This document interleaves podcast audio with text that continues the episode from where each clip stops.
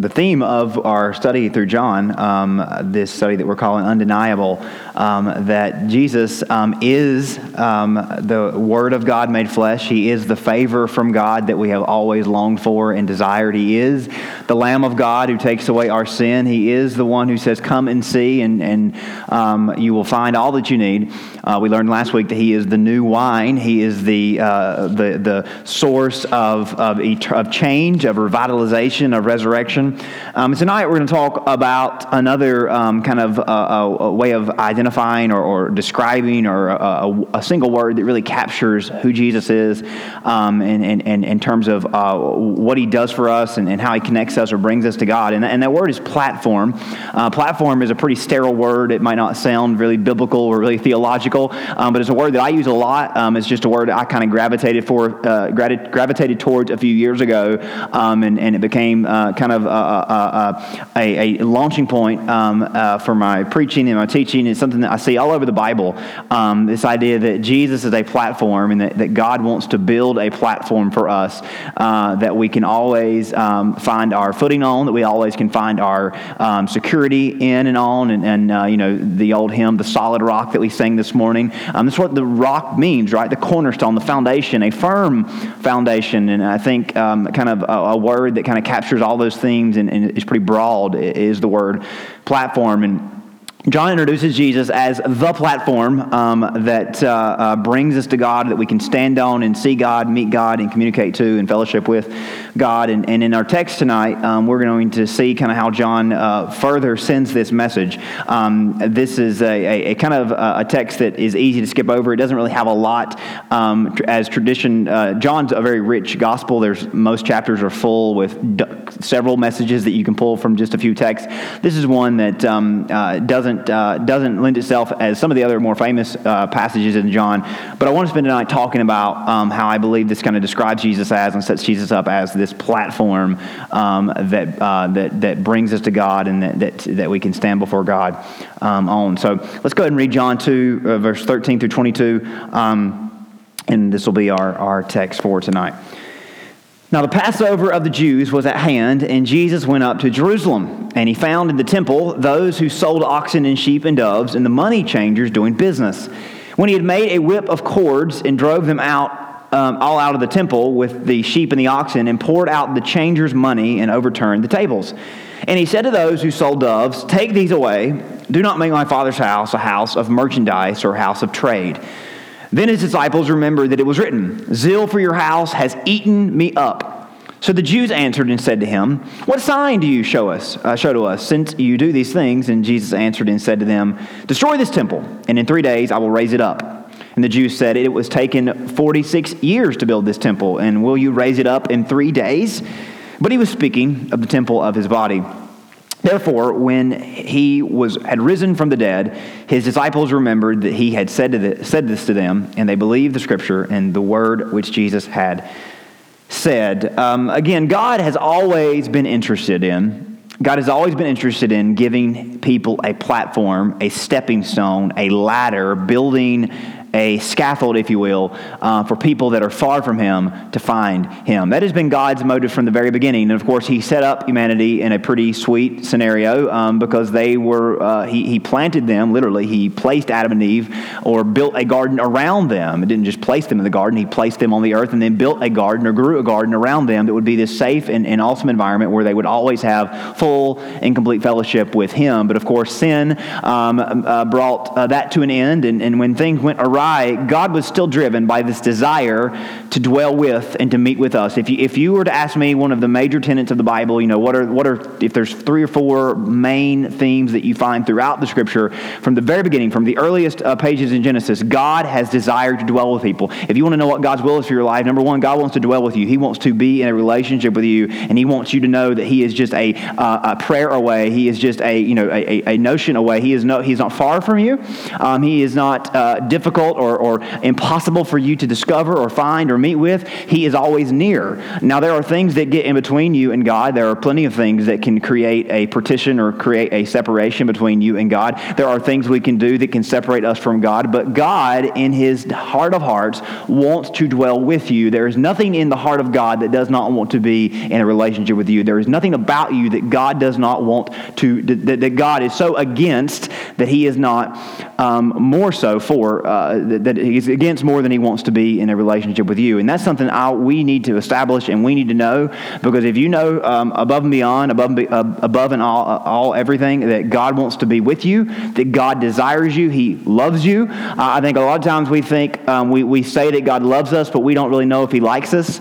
Um, and you kind of get what I'm saying from there. God wants to be in a relationship with you. He likes you. He loves you. He wants to dwell with you. And that has been his heart of hearts from the beginning. And and this is a theme that was established early on in the book of Genesis, in the narrative of, of patriarchs. When God reached out to Abraham, he told Abraham that he was going to make a great nation through him. And why was God going to make, why was it important that God was going to make a nation through Abraham? Because God, as the world understood faith and religion and the gods, um, each god had a nation. Each, the gods had nations that warred with each other. So God wanted to carve out a specific people, a specific nation that could be pointed to as having a single God that he wanted to reveal through to the world through that single nation that he was the only God. So God established a nation, or would establish a nation through Abraham, and his whole point of that was to say, Abraham, I'm going to make a great nation from you, and you're, I'm going to bring favor and blessing to the whole world through you. I'm going to extend the platform. I'm going to start small. I'm going to start with just you and your group, your tribe. It's going to get bigger. We're going to make a nation. We're going to establish the boundaries, but eventually this is going to widen farther and farther, deeper and wider, and it's going to be a platform that everybody on the face of the earth is going to be able to to stand upon and rest upon and have the confidence that God is, that the God of the Jews is their God as well. So uh, business really got serious for Abraham with um, his grandson, um, this, this promised Abraham, through Jacob. Um, and Jacob was the one, uh, uh, between I, Jacob and Esau, Jacob was the one who was going to kind of be, uh, the, the, was going to get the ball rolling for this nation and this, this promise that God made to Abraham. But of course, Jacob fumbled this surefire plan that God had set up and was left running from home in fear for his life. And it was into this narrative that we're going to step into, uh, just kind of jump into the, the midstream. Jacob uh, was running away from home, and it's in that story that God speaks to what he wanted to do through Jacob, and God gives us a preview Um, of what he would eventually do through Jesus, what he would eventually do through the, the church. God gives Jacob, and he begins to tease out what we have read about um, in the New Testament, what we read about and know about through Jesus. Um, and, and, and Jacob's story is really the beginning of this wonderful story of God building a platform, establishing a platform. And, and of course, the, the temple that was built by the ancient Jews was just a preview of that of that platform, and of course Jesus is the full and the final version of that. But I want to show you how all this kind of was teased out way, way back in the story of Jacob. Genesis chapter twenty-eight, it says that Jacob left Beersheba, and he went toward Haran, and he came to a certain place, and he stayed there that night because the sun had set. Now, in Hebrew, the word, the phrase "a certain place" uh, just means a random rest stop, a place that he just stopped to rest his head. Um, but this certain place would serve as a life-changing location for Jacob, a place that Jacob would years from then uh, travel back to and would point to as the place that he learned um, about God and, and And as the platform that he always could could, could kind of land on, and as the foundation for his faith going forward. And, and the story goes that Jacob took one of the stones of the place, he put it under his head, and he lay down in that place to sleep. And that stone would become a shrine to the ancient Jews. And generations after this, people would return to this place that Jacob would call Bethel, the house of God. This stone, this pillar that Jacob uh, had established, would remind the Jews that God had established a platform. God God had established a dwelling place um, for people to find him from and reach him from.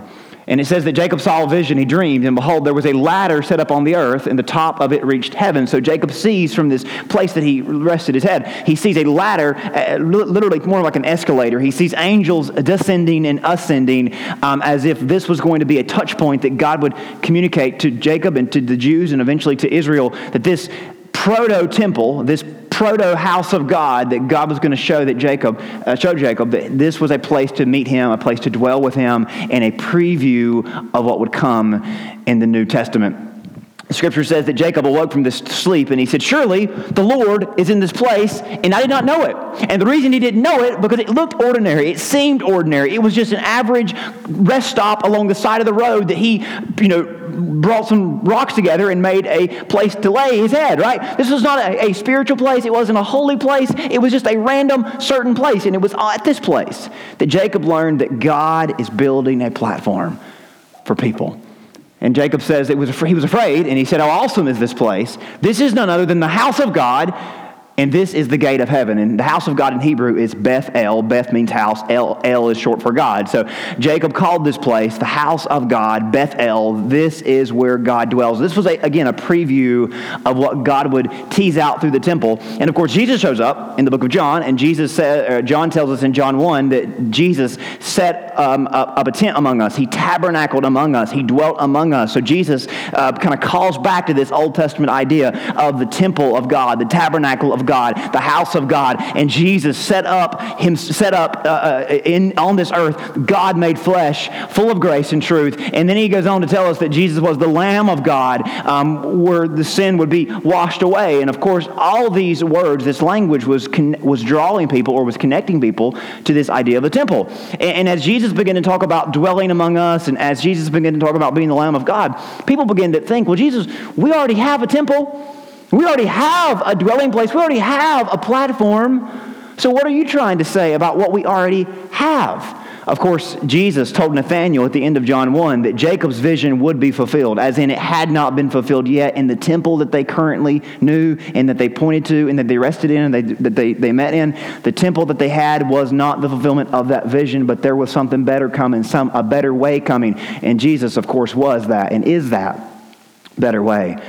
The Jewish temple was just the beginning of God's intent to meet with people. Jesus, though, is the full and final realization of this. And John has been teasing this out. And Jesus finally arrives at the temple in John two. And it, almost, if you've been paying attention, it's, it's like this has been building to this. Because again, last week in John two, um, Jesus made that scene with the wine, right? And he took these bottles of purification, um, these jars of, of the purification water, and he poured them out, right? And he made wine out of that water, as if to say, what you, the way you've been doing it and the way you've been taught in the religion of old, it has not gotten you there. You thought that was the way, but I've come to show you I am the way. I took what you had and I made it better. I fulfilled what you thought was the way. I brought it to its full and final realization. So all this has been building up to Jesus arriving at the temple and having this encounter where he seems to uh, disprove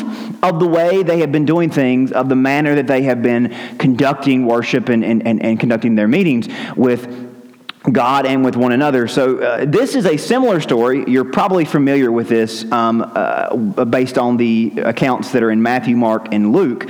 Um, but this one, of course, took place much earlier on in the ministry of Jesus. You're probably more familiar with the encounter that takes place during the Passion Week, traditionally um, after the triumphal entry on Sunday afternoon or Monday uh, morning. You're familiar, most of us are familiar with the Passion Week encounter where Jesus, just before he dies, um, he pretty much says the same thing that he did in this account, except his words are slightly different, um, which we'll pay very close attention to. Um, in this one, of course, same season during the Passover, he comes to Jerusalem and he finds, uh, it comes into the temple and he finds that there is a booth set up in the courtyard of the temple where the elders and priests and, and religious leaders are selling sacrifices, that they are selling lambs and goats and sheep and oxen um, and doves. They are selling the provision that they would, uh, the people would then go and sacrifice on the altar. Of course, uh, most most historians tell us that the way this worked was that if you um, were to go to the temple and you brought your lamb or you brought your oxen or who, whatever you were bringing to sacrifice, um, the way this, the way that kind of how crooked and how rigged the whole system was, um, you would bring your lamb and they would take it and they would examine it and they would say, "Oh, we're so sorry, we found a blemish on your lamb." And of course, they would put the blemish on the lamb. They would do something to make it look like it was not clean or was not pure, um, or they would just lie and say, "Hey, this lamb isn't pure, or this lamb isn't clean." And then they would say, "But we can sell you a better lamb." and of course it was a just kind of a, a, a con and crooked system, right? That you would bring your lamb that you bought or raised, and then they would say, hey, we've got a better one to sell you, and they would profit off the, norm, the average person bringing their animals to um, sacrifice to the Lord. Um, now, in Matthew, Mark, and Luke, Jesus says to these people that you have made my Father's house a den of thieves or a den of robbers or a den of bandits, but here he says you have made my house, my Father's house, a house of trade or a marketplace. Now, I want to talk about this because uh, it's important that we kind of understand what this means. For years, this has been woefully interpreted to say that the church, to, to simply say that this is just saying the church shouldn't sell stuff. Um, and again, this is the temple, this isn't the church, so that should be, uh, that distinction should be made. But many people take this text and they say, well, this means the church shouldn't sell stuff, and even further, you know, uh, the church should only be used for worship services and no other activity should be taking place around or on. I, I grew up in a church where people didn't believe that this was a big hot button issue. They wouldn't even eat on the grounds. They would people would just eat way down at the bottom of the hill. It was an awful, awful ordeal. People would really go to go to great extents to be very religious, to not even know why they were doing it. Um, but eventually they got over that and they started eating in the basement again, which is why it was there for all I knew. But anyway, um, the, but a lot of churches, you know, are real nervous about this and, the, and they wonder, hey, is this what this means? That is not what this means. Um, that is a very weak interpretation of this text, honestly. Uh, but none of the, those things, none of those things, simple things that churches do, that is not at all um, a threat or a damage to the integrity of the institution. Jesus is talking about something much more serious here, though, than just having a yard sale or eating uh, um, near the church. Um, there's a very weak, inter- again, Jesus is accusing the Jews of doing something um, as to change the identity of the temple into something far from what it was meant to be. And again, remember that the temple was meant to be, and it was built to be, a dwelling place for God among his people. It was built to be a platform to seek, um, a platform to seek, a platform to search, a platform to reach, a platform to meet with God, a place where anyone, anyone, anyone could enter freely and find hope and find relief and find salvation. Now, even with Judaism only uh, being a preview, not the full feature, the temple still served as this platform for all to come into and find God, to establish a relationship. Um, but what the Jews had done, they had hidden God behind a paywall. They had said to the people that, listen, if you're going to meet with our God, you got to pay our price. You got to play by our rules. And this was so subtle. They didn't maliciously do this. I don't think they had a meeting one day where they're like, listen, we got to profit off of this, or we got to make sure that people know this is ours and they can't just come in and do what they want to. We want to make sure that people know we're the, we're the religious people, and if you really want to get to God, you got to come through us. And I, I don't think it was a malicious thing uh, or a malicious intent, but it's the eventual outcome Of, of their control over the religious system. Um, because they controlled the salvation economy, if you will. And if you wanted to be saved, if you wanted to meet their God, you had to play by their rules and you had to pay their price. Now, they did this in the name of protecting or defending or keeping pure their faith. But this is more than just about money changers. This is about how they had walled God off from people and how they had walled people off from God and turned people away from God.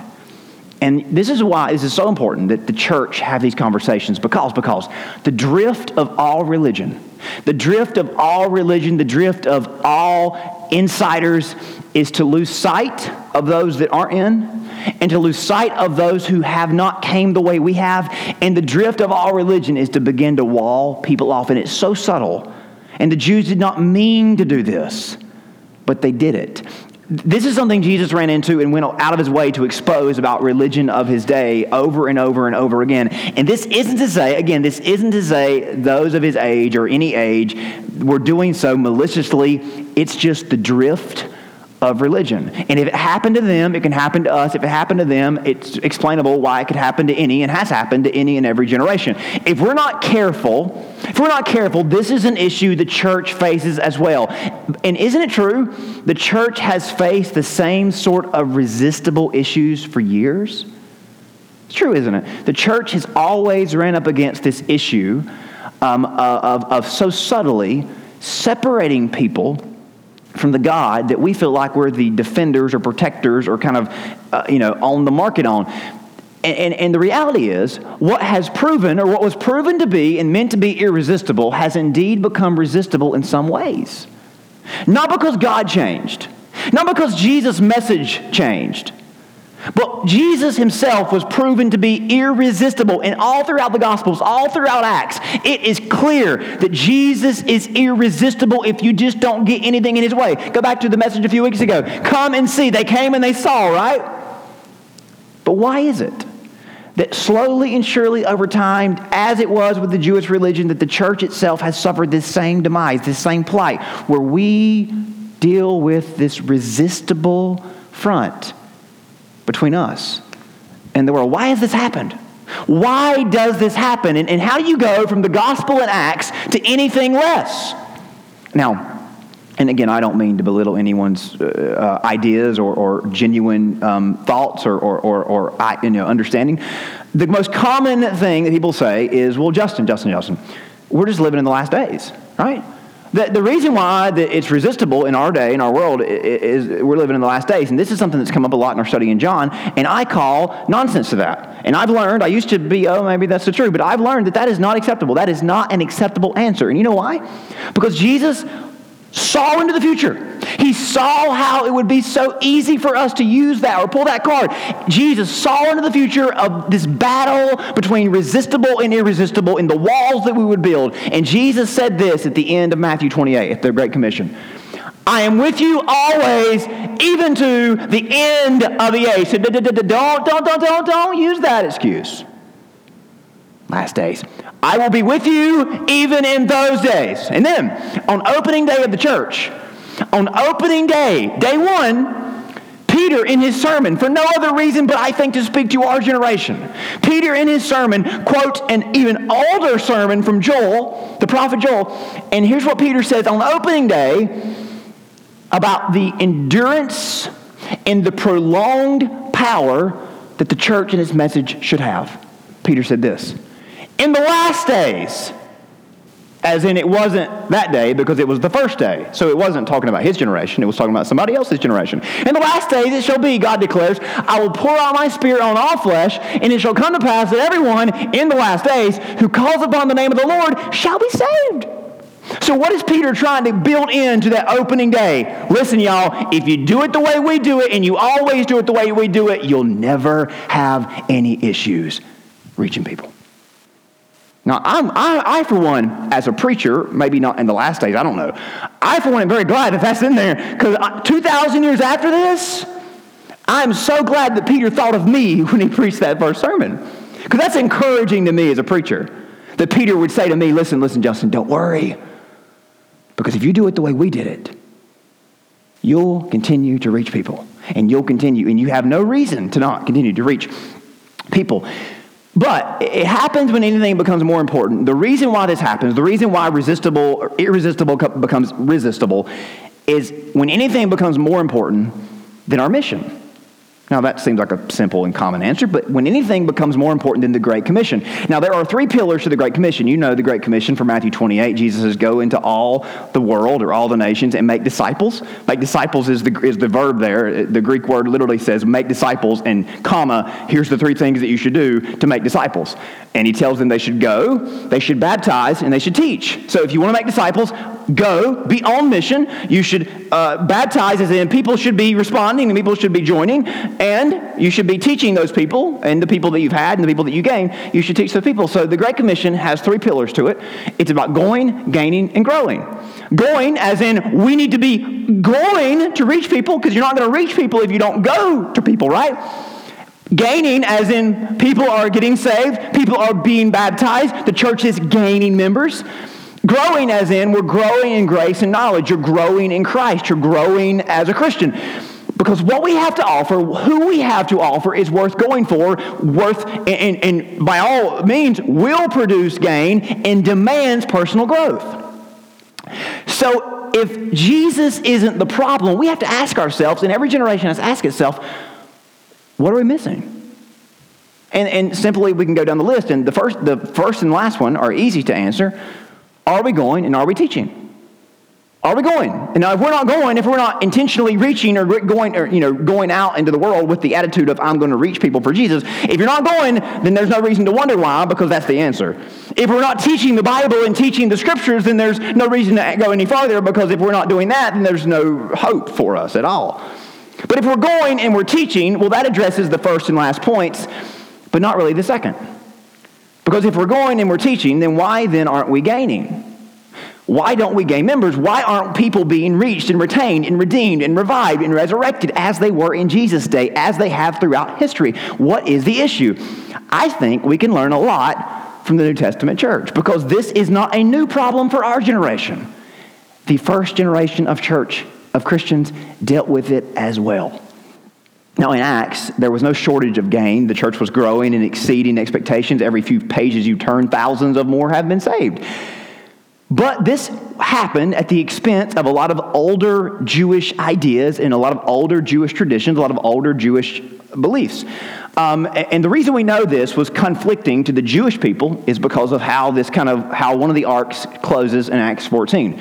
When they arrived and gathered the church together at Antioch, they declared all that God had done with them and how he had opened a door of faith to the Gentiles. So Paul comes back from his first mission trip uh, from Iconium and Derbe and, and, and those areas in uh, Turkey um, and, and, and ancient Greece, and he comes back to Antioch and he says, guys, I know we only really intended on reaching Jews, but guys, I, I, I stretched my uh, you know my comfort zone. I went out of my comfort zone. I started sharing the gospel to people who never even heard of Moses before. I, I started talking about Jesus to people that didn't know what the Old Testament was and didn't know what Moses or all those guys were, and I just started talking about Jesus and how God became a man and how that was enough for people to, to kind of connect with.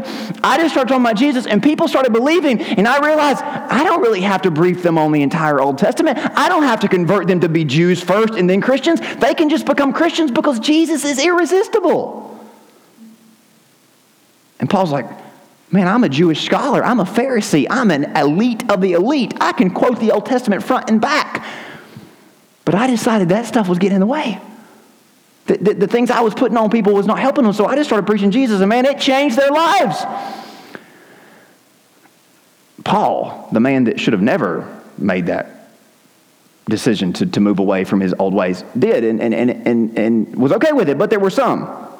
There were a lot of people that weren't okay with that. So back at Jerusalem, word got, ran, word got uh, there that some Gentiles were being saved. Some of the men came down from Judea and were teaching the brothers, unless you are circumcised according to the custom of Moses, you can't be saved. Now, when it says they came down, it does not, it, they were going north, but they Ju- Judea is always referred to as on a mountain. So when they left Judea, they were always going down. So they were going north, but they were going down. So that's, you got to be careful when you read that. Like, where were they going? They were going north, but they went down. Anyway, they went to these churches that Paul had started, and they said, oh, Paul, Paul told you that you were saved by faith. Oh, we're so sorry, but y'all aren't really saved. What? What, you, what, what, what, sir? Who are you? Where, where, where are you from? You're not saved because first you've got to know who Moses is, and you've got to understand the Old Testament, and there's these six hundred commandments. What, six hundred commandments? And, and, and, and, and gentlemen, gentlemen, gentlemen, there's this little thing called circumcision. And if you want to be a Christian, you've got to be a Jew, and that means you've got to have surgery. All of a sudden, there were no men in the church anymore, right? Because the men were like, what? Because the Greeks were very prideful of their traditions, which did not include circumcision. And, and most of y'all are ladies, so y'all can laugh about that. Because it wouldn't have been a problem, right? The new membership class in the early church for this for a few years was just women and children, because the Jews were saying, hey, y'all men, if y'all want to join, you got to... Mm. Anyway, anyway, unless you are... thought y'all would think that was more funny. Maybe my humor is misplaced. Anyway... unless you are circumcised, unless you become a Jew first, you can't be saved. And they're thinking, well, Paul told us that we can be saved, and we have been saved, and you're telling us that we're not? And it goes on. Paul and Barnabas had no small dissension and debate with them. And Paul's like, what are you doing?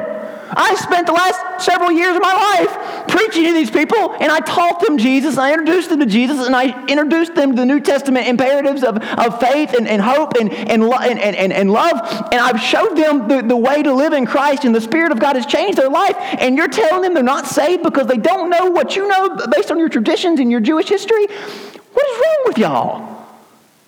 Well, they don't sing the same psalms that we do. Psalms, right? Because that's what they sang. They don't know Hebrew. They don't even know what we know. Paul, Paul, Paul, what are you doing bringing these smelly, pig-eating, uncircumcised Gentiles into our movement? Paul, Paul, we didn't hire you for this. Paul's like, you didn't hire me. Nobody else wanted to do it. They didn't remember that. Paul and Barnabas and some of the others were going or appointed to go up to Jerusalem to the apostles and elders about this question. So there's a big meeting called, because it gets back to headquarters and people, they start asking Peter, who, who authorized Paul, Saul, the murderer, who authorized this guy to be on mission? Did y'all sanction this? And they're looking around thinking, well, nobody wanted to go. And we honestly thought when Paul left, he would never come back. We didn't think he would reach people, let alone actually survive. We didn't have any confidence in, in him doing anything for the kingdom of God. We just thought he would just get away because nobody wanted to be in Sunday school class with Paul because he was a murderer and he used to hate Christians. So we just thought we would just send him away and never see him again. And, and, and, and yeah, it's kind of weird that he's led thousands of Gentiles to Jesus, but you know, we didn't expect to deal with this. So the, the, the whole group is just up in arms. When they came to Jerusalem, they were welcomed by the church and the apostles and the elders, and they declared all that God had done with them. So Paul says, let me just tell y'all first off, I have seen thousands of Gentiles who don't know anything that we know about the Old Testament, and yet Jesus is enough to get them to God. And people were like, wow, that's awesome. And then there were some people in the room that looked around and said, y'all aren't supposed to be cheering about that. Particularly, some of the believers who belonged to the party of the Pharisees rose up. Pharisees who used to be against Jesus, who realized that Jesus was the Messiah, that they killed him, and they thought, well, that was a mistake. He is the Messiah. But they still held on to some of their Pharisee ways. And they rose up. And they said, they said, it is necessary to circumcise them and to order them to keep the law of Moses. Hey, guys, guys, we have to maintain our Jewishness. We can't say goodbye to thousands of years of history in expense of reaching people.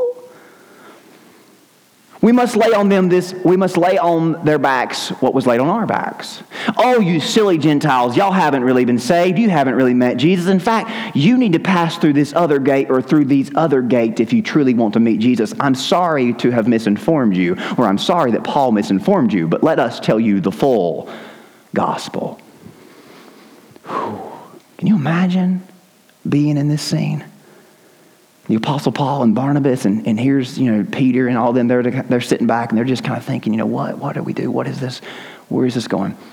So it says that the apostles and elders were gathered together to consider this matter, and after there had been much debate. So this was a, this was the first big meeting of the church, and this was a big conflict. And people were just, you know, business meetings are never, never the most fun. Y'all, fun, they're fun with y'all, but they're never that fun. And they can get to, they can lead to a bad place. And this was one of those, all yelling at each other and insulting each other. And think about, now we, we know that Paul probably took Titus or Timothy at least, or excuse me, Paul probably took Titus with him. So here's a Gentile sitting in the meeting, listening to people tell him that he actually isn't saved. Can you imagine the, the tension? Can you imagine, you know, the drama and all these Jews that are discussing other people's faiths? And Peter, Peter stood up and said, brothers, you know that in the early days, God made a choice among you that by my mouth, the Gentiles should hear the word of the gospel and believe. And guys, y'all know how big of a deal that was, because I had never set foot, stepped foot in a Gentile's house until Acts ten, whenever I went to see Cornelius. I had never been alone with a Gentile in my life. I had never spoke to one. I had never ate with one. I had never been in the same room with one. All my life, I had avoided Gentiles. I hated them. I was racist against them. I judged them because they were different than me. They were not God's people, so I didn't not deal with them, and yet God called me, and I had to repent. I had to humble myself. God called me to go to the Gentiles. Y'all remember that? Yeah, we remember that, Peter. God called me, and God know, and God, who knows the heart, bore witness to them by giving them the Holy Spirit just as he did to us. Peter says, guys, guys, remember, God saved them just like he had saved us. And, and they didn't know anything that I knew based on my Old Testament upbringing, and yet Jesus was enough for them. So guys, guys, we, we got to remember, he made no distinction between us and them, having cleansed their heart by faith. All those years we tried to cleanse our heart by works and law and rituals and, and religion, and it was all by faith that the change would be made. Now therefore, why are you placing, why are you putting God to the test by placing a yoke on the neck of the disciples that neither our fathers nor we have been able to bear? Guys, we couldn't get saved that way. And Jesus just wasn't an addition to the old. He was something brand new. And why are we trying to hold on to this stuff that doesn't work? We believe that we will be saved through the grace of the Lord Jesus, just as they will. Whew. Peter says, guys, if we're, if, we're, if we're saved, it's by the same grace that they're saved. There's no distinction. All the assembly fell silent and listened to Barnabas and Paul as they related what signs and wonders God had done through them among the Gentiles. And then, after they finished, James, the brother of Jesus, who resisted Jesus, who rejected Jesus, who joined after Jesus rose from the dead, who was very Jewish and very proud of his Jewish heritage. James, who had become the pastor of that church in Jerusalem. James, the leader of the whole movement at this point. James says, brothers, listen to me. And James, they're expecting to come down against Peter and to come down against Paul. James says, listen, y'all, Peter and Paul are right. My judgment is that we should not trouble those of the Gentiles who are, who turn or are turning to God. We have to make it our mandate that we are not troubling anybody, are not making it difficult on anybody that is seeking and finding and turning to God. So guys, whatever you do, preach Jesus pure and simple, and don't let anything get in the way of that. Paul would go on from there and have a refreshed motivation and drive to reach people. A few chapters later, he would go as far as Athens. In Acts seventeen, Paul swallows any Jewish pride as he ascends a place called Mars Hill, where there are idols everywhere. And Paul marches up on that hill and preaches to those Greeks without judging them for their idols. Of course they had idols. They were Greeks. And he says to them, he says to them that he made from one man every nation of mankind to live all the, on all the face of the earth, including y'all, having determined and allotted periods and boundaries of the dwelling place. So God put you in a place and did not think that was a barrier to reach you, but it, based on your history, based on your background, he still believed he had the confidence that he could reach you through Jesus and Jesus alone. That they should seek God and perhaps feel their way toward him and find him. He is actually not far from each one of us. And that, that is what should drive us as a church, that we can present the gospel so simple and so pure, and that God, in fact, is not far from anybody, and that anyone with the simple gospel can find and feel and make their way towards Jesus. Do you believe that, church? Are we motivated to make this our highest passion? Are we facilitating this process and keeping front and center the very gospel that offers so much hope? Jesus was so serious about this. He comes on the scene in John and completely rattles his base. He cuts ties with his heritage and his religion. And he makes a point. If it's not leading people to me, it's probably standing in their way, and it's in my way.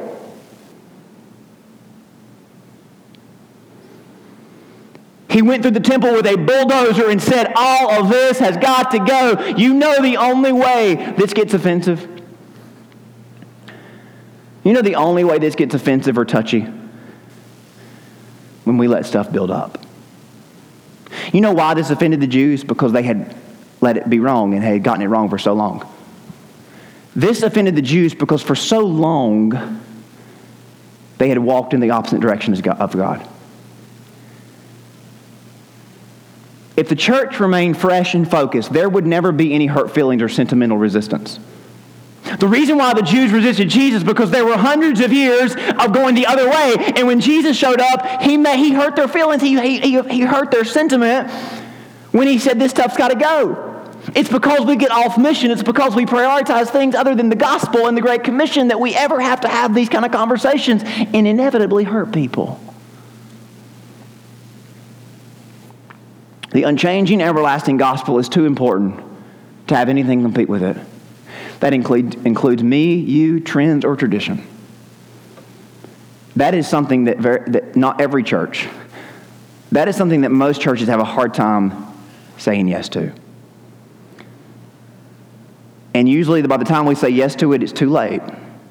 We don't hold on to anything just because it's always been that way. We don't chase after something just because it's the latest trend. We simply take seriously and sacredly our given task and mandate to go and gain and grow. To not let anything get in the way. They heard, they responded to Jesus by saying, the zeal for the house has eaten him up. Is that true about you? That you would do what Jesus did, even if it offended your closest religious friends, because you saw it getting in the way of Jesus? The Jewish religion didn't just demand that you play by their rules, but they demanded that you pay by their pay their price, as in they had put a price tag on salvation. This puts even further importance on giving, giving focus and emphasis to the gospel of Jesus, because the gospel tells us that salvation is free. And when we put the gospel behind our rules and behind our price, we're telling people the gospel isn't free. We're telling people that Jesus isn't their Savior.